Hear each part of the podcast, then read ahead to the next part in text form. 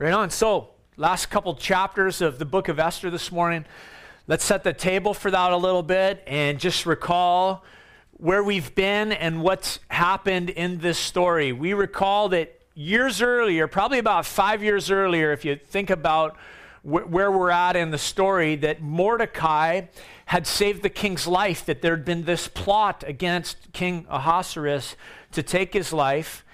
And it was during a sleepless night that the king came to realize that he had never personally acknowledged the work of the Savior in his life. And it must have brought Esther, I imagine, just great joy when she watched her husband come to the realization that he had not acknowledged the work of the Savior and that he, that he owed a, a debt to him. And so we saw in previous weeks that King Ahasuerus acknowledged the work of Mordecai, he honored him. And then Esther took on the task of revealing the truth about the enemy and how the enemy had manipulated the king. And Haman was exposed.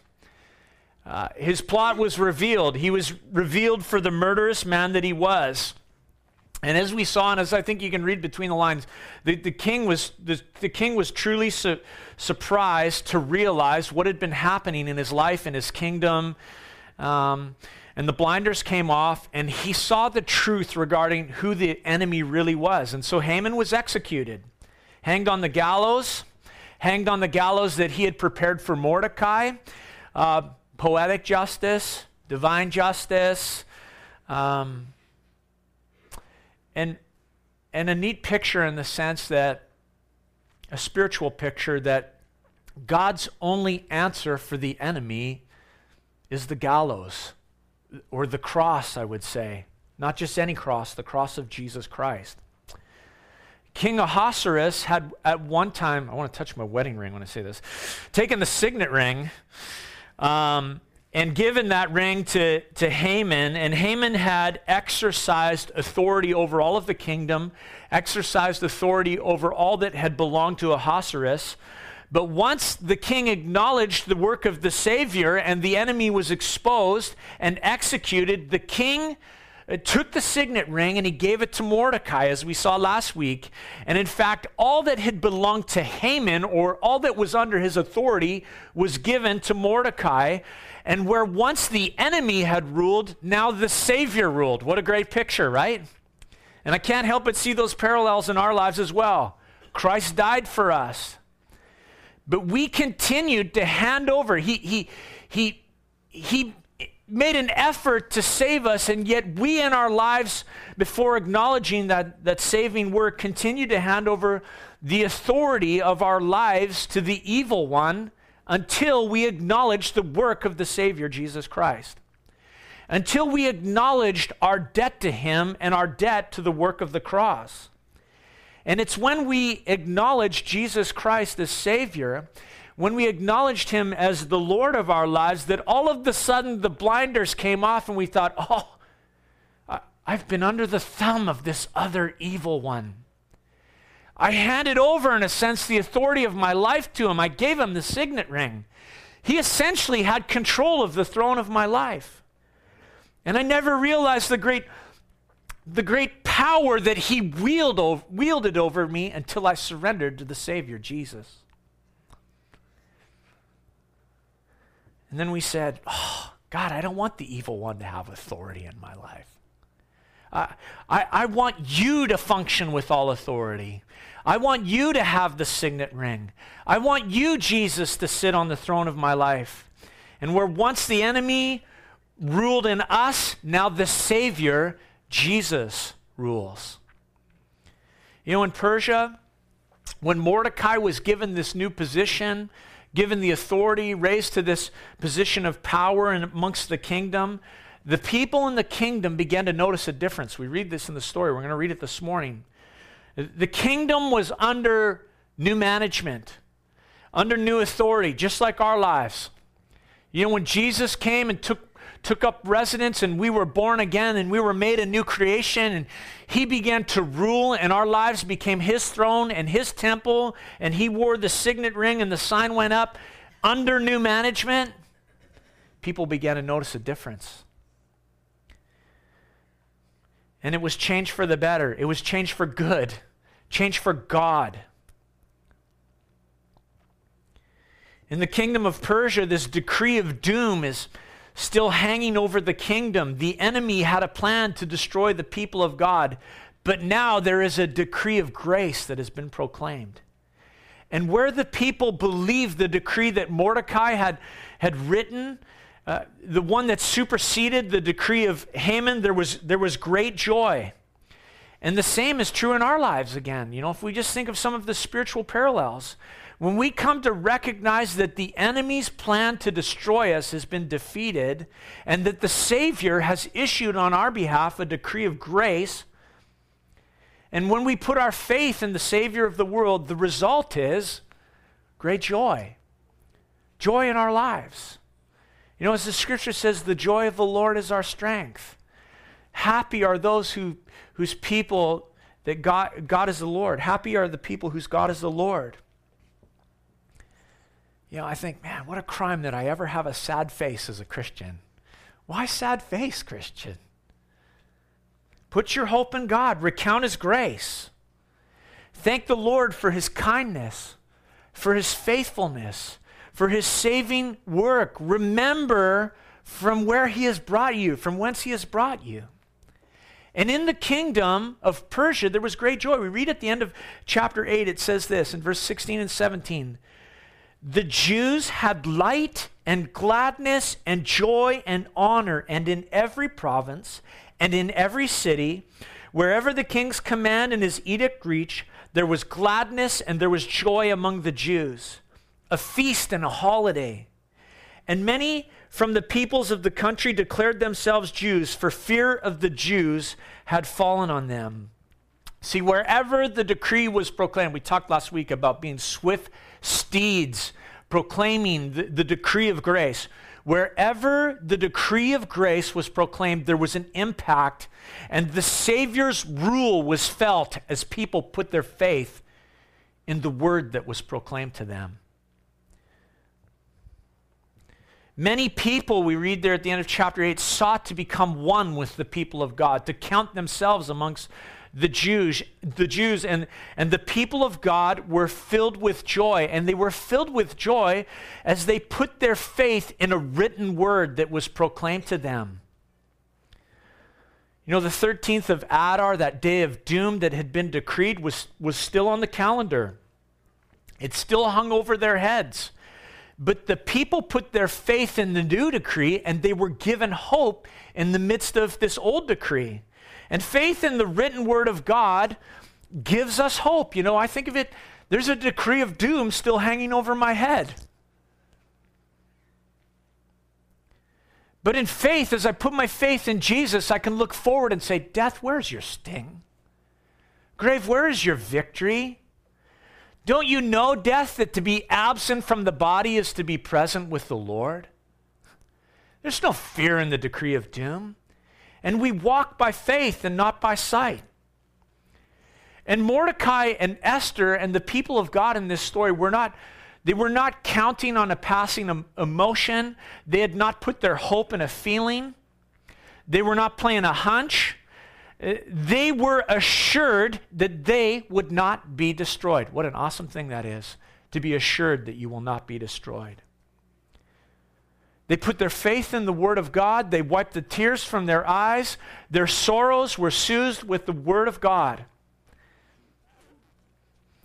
So let me ask you something this morning. Are you assured that you will not be destroyed? Do you know it? By faith, take hold of the Word of God. We don't trust feelings that are blown to and fro like the wind. We don't trust the unbalanced scale of our good works.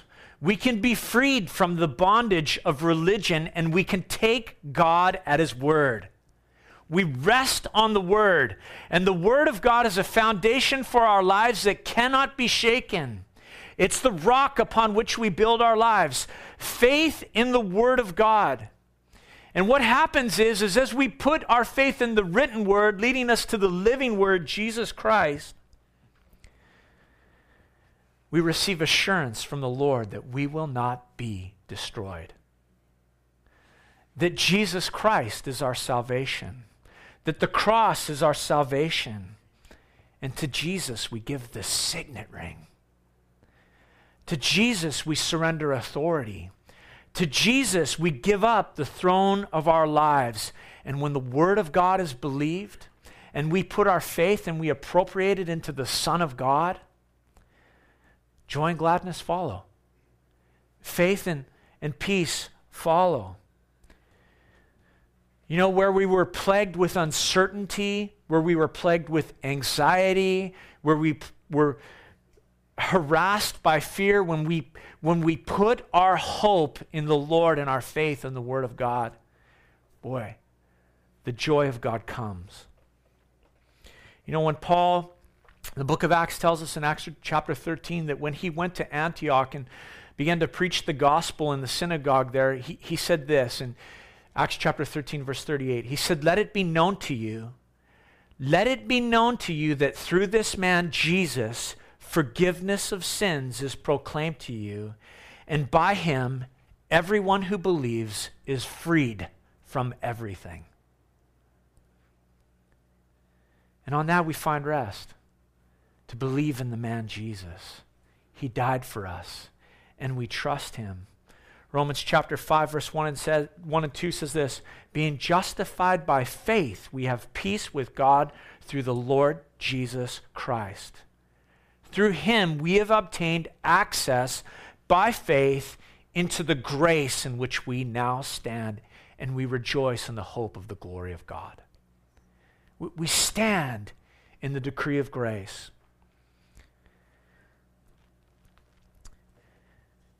We come to chapter 9, and it says this in verse 1. Now, in the twelfth month, which is the month of Adar, on the thirteenth day of the same, when the king's command and edict were about to be carried out, on the very day when the enemies of the Jews hoped to gain mastery over them, the reverse occurred the Jews gained mastery over those who hated them. The Jews gathered in the cities throughout all the provinces of King Ahasuerus to lay hands on those who sought their harm, and no one could stand against them. For the fear of them had fallen on all the peoples. So the day arrived, the, the 13th day of the month of Adar, the day that had been so dreaded until the decree of grace came. And when that day came, the reverse of all that the enemy had planned actually unfolded. Rather than destruction, it was a day of victory. Rather than a day of defeat, it was a day of triumph for the people of God. And, and they began to discover in their lives that the kingdom was not against them, the kingdom was for them. And what a great thing it is for us to know that, that the kingdom of God is not against us, that the kingdom is for us, that the kingdom is on our side. In verse 3, we read, All of the officials of the provinces and the satraps and the governors and the royal agents also helped the Jews. For the fear of Mordecai had fallen on them. For Mordecai was great in the king's house, and his fame spread throughout all the provinces. For the man Mordecai grew more and more powerful. I mean, again, we see that the throne that once condemned the people of God now protects the people of God. And it's amazing to just consider the change of position for Mordecai. But I'm reminded what the scripture says they that honor me, I will honor me. I will honor. You know, those who despise me, they will be lightly esteemed.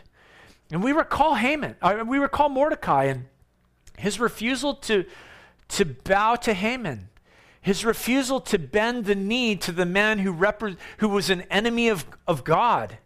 Haman was that picture of the man of the flesh. And Mordecai said, I will not bow the knee of my life to the man of the flesh. And the Lord vindicated him. Not only did the Lord vindicate him, but the Lord raised him to the highest position and place of power in the kingdom. And, and we read there that it just, the power grew for him greater and greater, growing and growing. And, and I, I'm inspired by Mordecai. A man who said, I will not bow the knee of my life to the man of the flesh. And I think, what an example for us. I will not bow my life to the desires of the flesh, but I will live for the things of the Spirit. You know, I think of the battle against the flesh. It's, it's, it's tough. We all know that. We, we, we all deal with the appetites of the flesh every day, but, but when God is on your side and, and you make that decision, I, I will not bow the knee to the flesh. Even when other people look on and say, What's with that guy? How come he doesn't do this? What's with that woman? How come she doesn't participate? What's with that person? How come they do? What is with them? When others don't understand.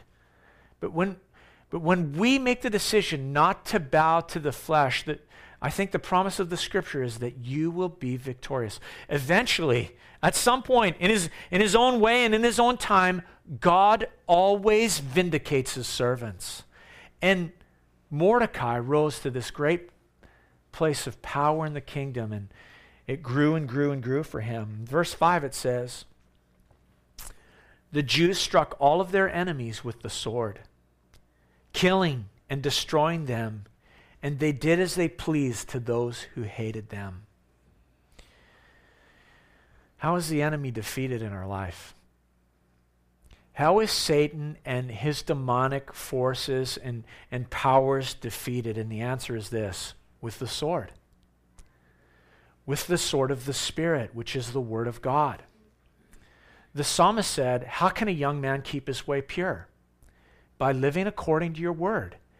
I have hidden your word in my heart so that I might not sin against you.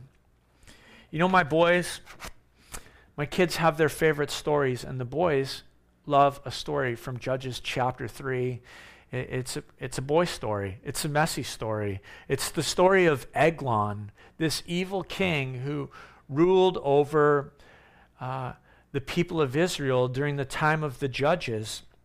And the story of Eglon was that when God raised up a redeemer and he went, he went and he took a sword and he, he plunged it into Eglon. And the scripture says that when the sword went in, the filth came out, his guts opened up. The, the, the dirt and the filth and the mess came out. And that's what the Word of God does. When the sword of the Spirit pierces the heart of our lives, it drives out the filth and the dirt. It, it comes out, and the enemy is defeated. And the Jews struck down their enemies with the sword. Verse 6 says, In in Susa, the citadel itself, the Jews killed and destroyed 500 men. And also killed, now bear with me, Parshandatha, Dalphon, Aspatha, Poratha, and Adalia, and Aridatha, and Parmashta. These are great names. Might find one for one of your kids in here. Arisai, Aridai, and Vaizatha. Who are these? Verse 10 The ten sons of Haman, the son of Hammedatha, the enemies of the Jews. But note this they laid no hand on the plunder. So in the capital city, here we read that they, the Jews struck down, struck down 500 enemies that had risen against them. They also struck down some other enemies, the 10 sons of Haman. It wasn't, and so, you know, just consider this. It wasn't just Haman that went down, his sons went down with him. And that's a scary thought to consider. I mean, when you, you know, consider, you know, often in our lives when we're dealing with the man of the flesh, we make calculations. What is this going to cost me to participate in this? To ignore what the Spirit of God is saying and to follow the desires of my flesh. And we calculate the cost of sin, and then we decide, okay, I think I can handle that cost. I'm going to dive in. But the reality is this is that the cost of sin is always greater than you think it is. Sin has far reaching, heartbreaking effects in our lives, but not only in our lives, Haman's sin manifested itself in the lives of his children. To me, that's a, I, I hate the thought of that. I hate to even mention that. They didn't die for their father's sin, they, they died for their own sin, but the sin of the fathers was found in the sons. What a scary thought as we think about our own dealing with the flesh. But I would say this I take hope in the fact that Haman, the man of the flesh, was destroyed. One day, the Lord is going to utterly kill the Amalekite that is in me and in you. He will utterly destroy the working of the flesh. You know, the flesh is still the source and the cause of our failures and, and our sin and our sorrows. And, and one day, it will be completely removed and it will never, ever, ever again stand in the way of us enjoying God and experiencing the reality of His presence. But that won't happen on this side of eternity. Uh, until then, we are growing and we are learning and we are disciplining the man of the flesh and we are learning to put him in his place. To say, I won't bow to you, man of the flesh. We're growing in that heart. As the Jews struck down their enemies, we read here that they laid no hand on the plunder. In fact, three times we're going to read this in this chapter that they did not lay their hand on the plunder. Now, according to Esther chapter 8, verse 11, the king, Ahasuerus, had actually given permission. He said, You wipe out your enemy and take the plunder, it's yours. You can have everything. You can have their possessions and you can take the plunder of your enemies. But here we're going to read three times they did not do that. They did not profit from this situation. You know, I'm, I'm reminded of Saul, who many, many years before, when God had commanded him to strike down the Amalekites, when God had commanded him to strike down the Amalekite king, he had been commanded to completely destroy them and their possessions, to take no spoil from the victory. And we know what happened in the story of Saul. He allowed his army to take from the spoil, he himself took from the spoil. He allowed uh, the king uh, to live, and he disobeyed the word of the Lord in doing so. And it brought the judgment of God and eventually his downfall on his own life. The scattered Jews of Esther's time demonstrated greater faithfulness than Saul in this. They were not going to repeat Saul's mistake. They looked back in history and they recognized that they, they overcame the flesh and they were not going to use this victory to have gained financially. A spiritual victory to, to profit financially. And so they laid no hands on the plunder. We read in verse 11 that the very day the number of those killed in Susa, the citadel, was reported to the king. And the king said to Queen Esther, In Susa, the citadel, the Jews have killed and destroyed 500 men, and also the 10 sons of Haman. What then have they done in the rest of the king's provinces? Now, what is your wish? And it shall be granted, granted to you. And what further is your request? It shall be fulfilled. And Esther said, If it please the king, let the Jews who are in Susa be allowed tomorrow also to do according to, the king, to this day's edict, and let the ten sons of Haman be hanged on the gallows. Now, as I read that, you know, history actually goes down, it's, it's recorded in Medo Persian history about Ahasuerus' wife. And now I forget off the top of my head what her name is recorded in, in history that she was a vindictive queen that she ordered the death of many. But we read here in the scripture, we get a better picture of actually what was going on. I, I don't believe that this was a desire for massacre. I don't believe that Esther was acting vindictively, but she was asking for another day of opportunity to meet the enemy that had risen against them.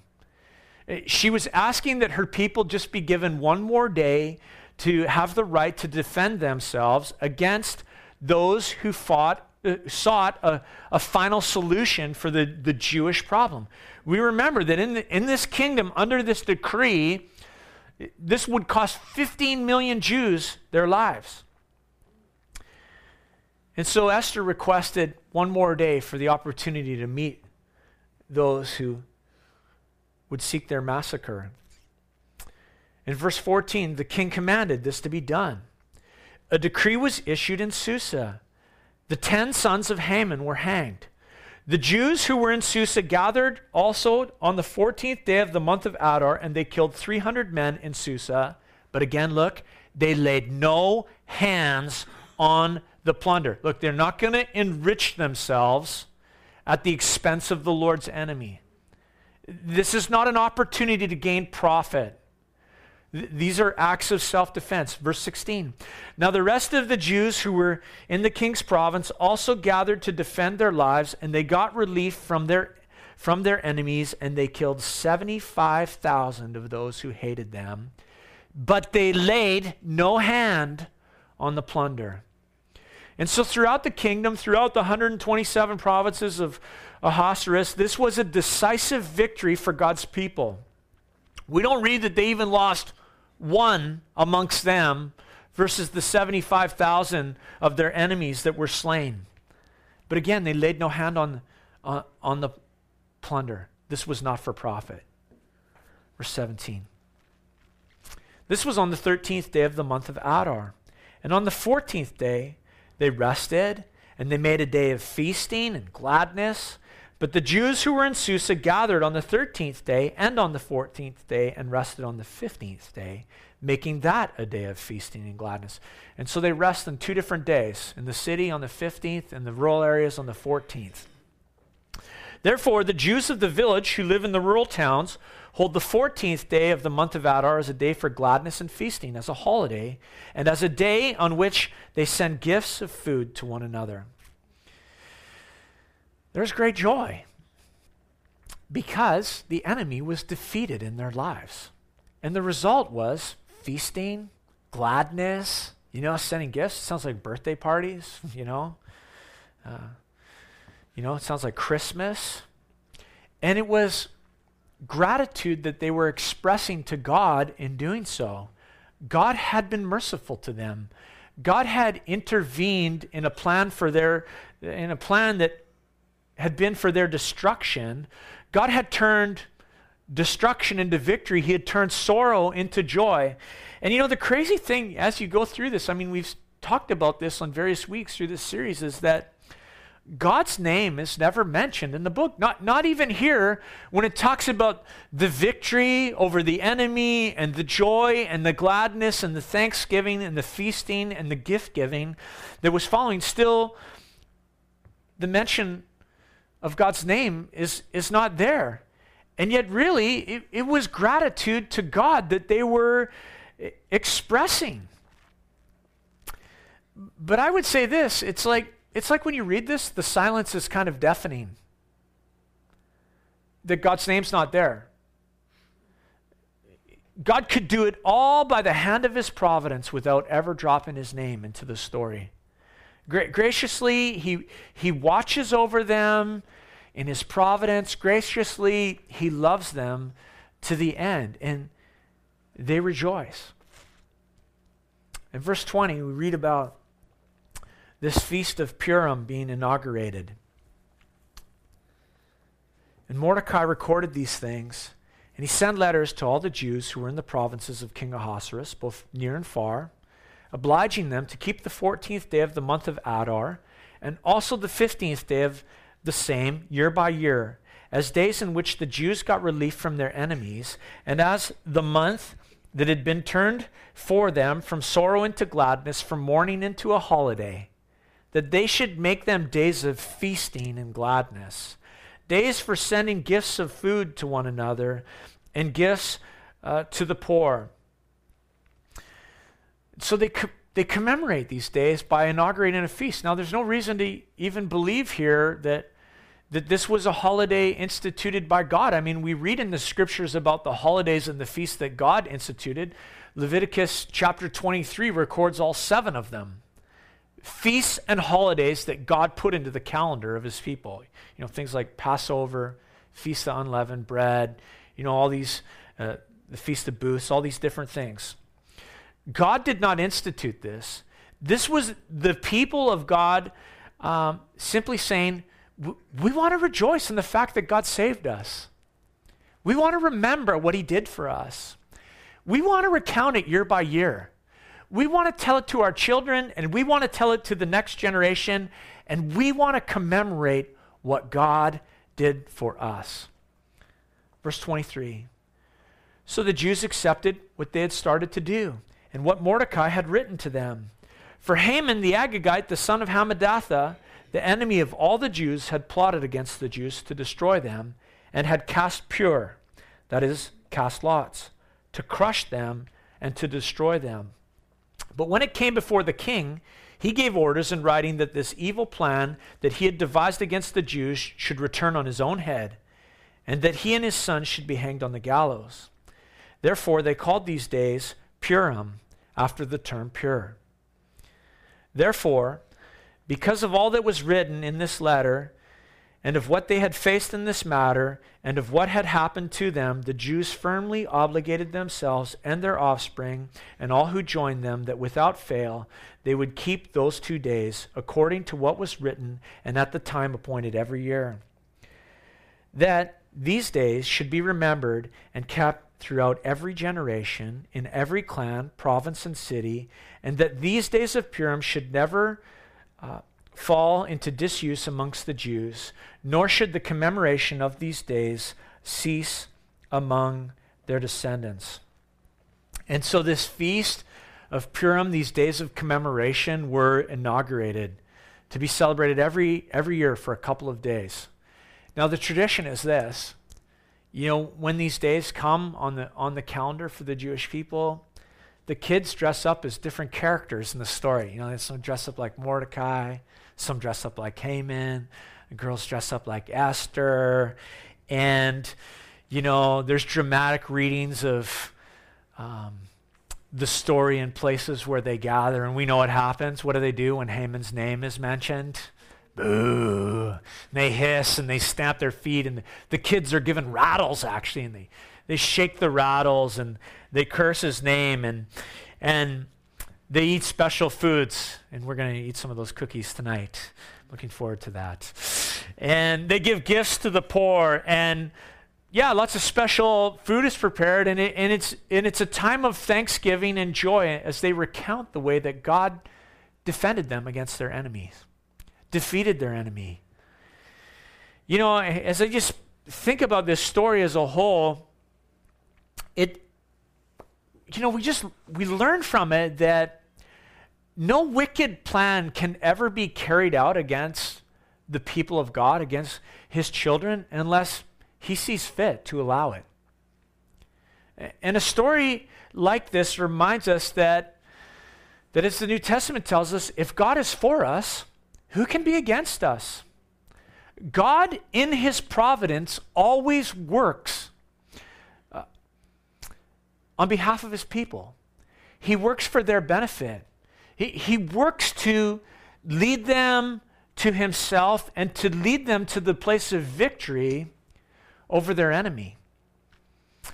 But you know, as you think about this story and you can you consider it, it, it and God's providence, I would say this. That does not mean that God always sets a rubber stamp of approval over what his children do. There are times when God's people do things that are in direct opposition to his word. When, when they say, Yeah, I'm not going to do that, God. Your word says that. I'm going to do this. And, and as his children, they act in rebellion. They act worldly. We act carnally. Maybe we live that way. And you know, as I think about this, there's many Christians who all they know of God is the distant hand of providence. God's always standing in the shadows in my life. I surrendered my life to Him.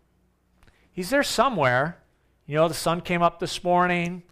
Life's pretty good. When I'm in trouble, I called on Him, and in His providence, He helps me out, and I think I'll be okay in the end.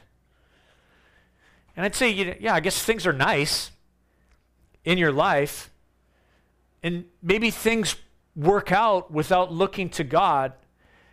But you need to know this about the Lord. The Lord wants to work much more than simply from a place of distant providence in your life. He's given us His Spirit as a counselor. He's given us His Word so that we would learn to walk by faith in the promises of God. He desires that we would walk with Him in relationship. And too often, we just choose the carnal life. We choose to ignore the clear commands of His Word rather than learning to walk in the joy of fellowship with our Savior. Look, I'd say this. It's wonderful to know that the providence of God is working in the shadows. But how, you know, to know that, that He'll catch us when we fall. But, but how much better is it to walk with Him day by day? You know, in Psalm 91, it says this He who dwells in the shelter of the Most High will abide in the shadow of the Almighty. See, God can stand in the shadows over there, or I can learn to stand in His shadow. I can learn to abide in the presence of God and walk by faith and not by sight, and rely on the leading of the Spirit in my life. I'd say this may we, may we choose to abide. Verse 29 says, and Queen Esther, the daughter of Abihail, remember, father of strength was Abihail's name. Then Queen Esther, the, the daughter of Abihail, and Mordecai the Jew gave full written authority, confirming the second letter about Purim. I kind of see, as I, I was, you know, this week studying this passage, I kind of see Esther as like the Spirit of God just working. Mordecai as the Savior, a picture of Jesus. Esther working on the hearts of confirming the work of the Savior. Look at this. Queen Esther, the daughter of Abihail, the Mordecai, the Jew, gave full written authority confirming the second letter about Purim. Letters were sent to all the Jews, to the 127 provinces of the kingdom of Ahasuerus, in words of peace and truth. That these days of Purim should be observed at their appointed seasons, as Mordecai the Jew and Queen Esther obligated them, and as they had obligated themselves and their offspring with regard to their, to their fasts and their lamenting. The command of Queen Esther confirmed the practices of Purim, and it was written, it was recorded in writing. We come to chapter 10. I'm just going to read all of chapter 10 here, just a few verses. King Ahasuerus imposed a tax on the land and on the coastlands of the sea and all the acts of his power and might, and the full account of the high honor of Mordecai to which the king advanced him, are they not written in the book of the Chronicles of the, Chronicles of the kings of Media and Persia? For Mordecai the Jew was second in rank to King Ahasuerus, and he was great among the Jews and popular with the multitude of his brothers, for he sought the welfare of his people, and he spoke peace to all his people. You know, as we wrap up here, we see that, that Mordecai continued to grow in power more and more in the kingdom. We, we see his influence. We see the way that he governed, governed uh, for the good of his people, how they found favor and words of peace in him. And it's important to note the condition of the kingdom as Mordecai grew in power. Did you see that in verse 1? King Ahasuerus imposed tax on the land and on the coastlands of the sea. All of the land and all of the coastlands knew the power of the king. And one day, all of the nations of the earth, one day, all of the coastlands of, of, the, of the world will know the power of God's chosen king, Jesus from sea to sea. He, he's going to rule. As the scripture says, every knee will bow and every tongue will confess in heaven and on earth and under the earth that Jesus Christ is Lord to the glory of God the Father. every knee bow and every tongue confess. You know, I think about King Ahasuerus. Eventually, he died. Eventually, his kingdom, the, the Medo Persian Empire, was subdued by Alexander the Great. World domination passed into the hands of someone else. But when God's anointed, the King of Kings, sits on the throne of this earth, the rule of Jesus will never, ever be superseded by another. And as I say that, you know, I, I, have to point this out. There's a common mistake in the church. And the mistake is this to believe that the church is the kingdom of God. As the church, we are part of the kingdom. We spread the message of the kingdom. The scripture says that the church is the foundation and pillar of truth. We're the royal steeds sent out into the world. We proclaim the message of the King of Kings and the Lord of Lords. We tell of his coming. We're born into the kingdom, we're made a part of the kingdom, but the church is not the fulfillment of the kingdom. This world's too messy for this to be the fulfillment of the kingdom. The time of God's reign and the rule of the King of Kings on earth is not yet begun. And when the Lord Jesus returns, the scripture tells us he will descend from heaven with a loud cry, with the sound of the trumpet, with the voice of the archangel. The church will be completed. The, the period of her testimony and witness on the earth will be completed. Her role as the pillar of truth on the earth will be completed. Her rejection on the earth will be completed. The dead in Christ shall rise first, the scripture says, and all who are alive will be caught up together with them to meet the Lord in the air. And so we also will always be with the Lord, the scripture says. And that will be the end of the church age, as it's called, but it won't be the end of the world. Other things will follow that the Bible clearly proclaims. There'll be a seven year tribulation on the earth that we call the, the Great Tribulation, that we see in the scripture is called the time of Jacob's trouble.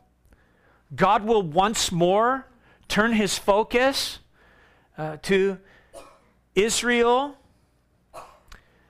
they will return to his word. The scripture says that many of them uh, will, will see that because they rejected Jesus as the Messiah, that they were given over to a partial blindness. And the scripture declares that many of them will come to faith in Jesus Christ and they will acknowledge him as their Savior. And when the church is raptured and removed from the scene, many of them will, will see their great sin. And many of the Jews, like I said, will acknowledge the anointed one, the Messiah, and they will separate themselves from this world and begin to live for him as they wait for his deliverance. And the Bible tells us that one, like Haman, will arise again the Antichrist, the lawless one that he'll rise to power in the earth, that he will work signs and wonders, and that though he has an appearance of a lamb, his speech will betray him, and he will be ungodly and evil and wicked, and yet the ungodly world will follow him. Like Haman, he will persecute, be a persecutor of the Jews. In particular, he will be a persecutor of those who are faithful to Jesus Christ. And just like in the story of Esther, when all seems darkest, when all seems lost, the Lord will appear. The Lord will appear. And he will destroy the power of evil, and he will save his remnant, and he will establish his kingdom upon the earth. He'll rule in Jerusalem from sea to sea, all of the nations, they will all serve King Jesus. And the scripture says that he'll rule for a thousand years, and then there'll be a new heaven and a new earth. It's awesome. You know, Ahasuerus his power faded, his kingdom fell. But we serve one, King Jesus, one whose kingdom and, and power will never fade, whose rule will never stop. You know, Mordecai and Esther instituted this Feast of Purim as a feast of remembrance uh, for God's people, that they would um, remember that God delivers his people. And you know, God's delivered us. In fact, for us, he's instituted a feast that we're going to partake in this morning. A feast of remembrance, the scripture calls it. The Lord's table, the Lord's supper, that reminds us that God has delivered us that he's delivered us from sin and death through, through the Savior Jesus. And just like Mordecai desired that the people would not forget God's deliverance, our Father in heaven desires that we would never forget the deliverance of his Son. That we'd never forget. And so he instituted the Lord's Supper, a time for the church to remember, a time for those who have been saved so that they could come and remember the work of the cross and remember what it was like when the decree of doom hung over their lives and then they discovered grace in Jesus Christ. And so this morning we, we come to the table and we're going to remember the one who has provided such a great salvation for us. Doom was impending. But God has turned that to a victory. O death, where is thy sting? And God wants us never to forget what Jesus did for us. And so today we're going to come to the table and we're going to remember. I'm going to invite Murray and Beth to come, and I'm going to ask you to stand and let's pray. And then, as your hearts are prepared and you've taken some time just to remember the work of Jesus and how he saved you, I invite you just to come to the table and receive the, the cup and the bread and we'll partake of communion together this morning. Let's pray. God, we thank you that you are a deliverer. God, you work always in your providence on behalf of your people, standing in the shadows of our lives.